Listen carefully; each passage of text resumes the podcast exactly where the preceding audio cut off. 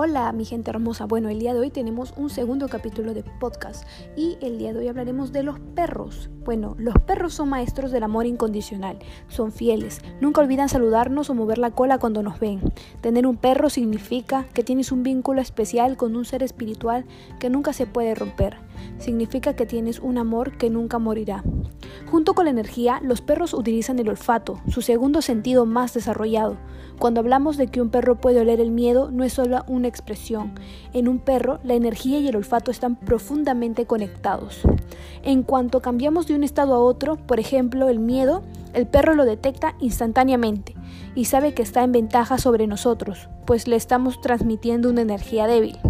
La energía es un lenguaje de emociones. No hace falta decirle a un animal cómo nos sentimos. Él lo sabe, incluso antes de que nos demos cuenta. Puedes gritar a tu perro hasta quedarte afónico para que obedezca una orden, pero si no eres capaz de enviarle la energía apropiada, no obtendrás ningún resultado. Es más, dado que los perros perciben los gritos como un estado de excitación emocional y por lo tanto de inestabilidad, dejará de confiar en ti. Un líder inestable no es un buen líder.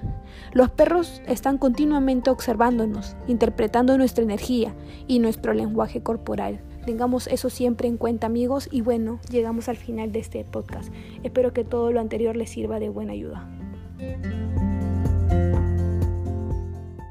Oh, thank you.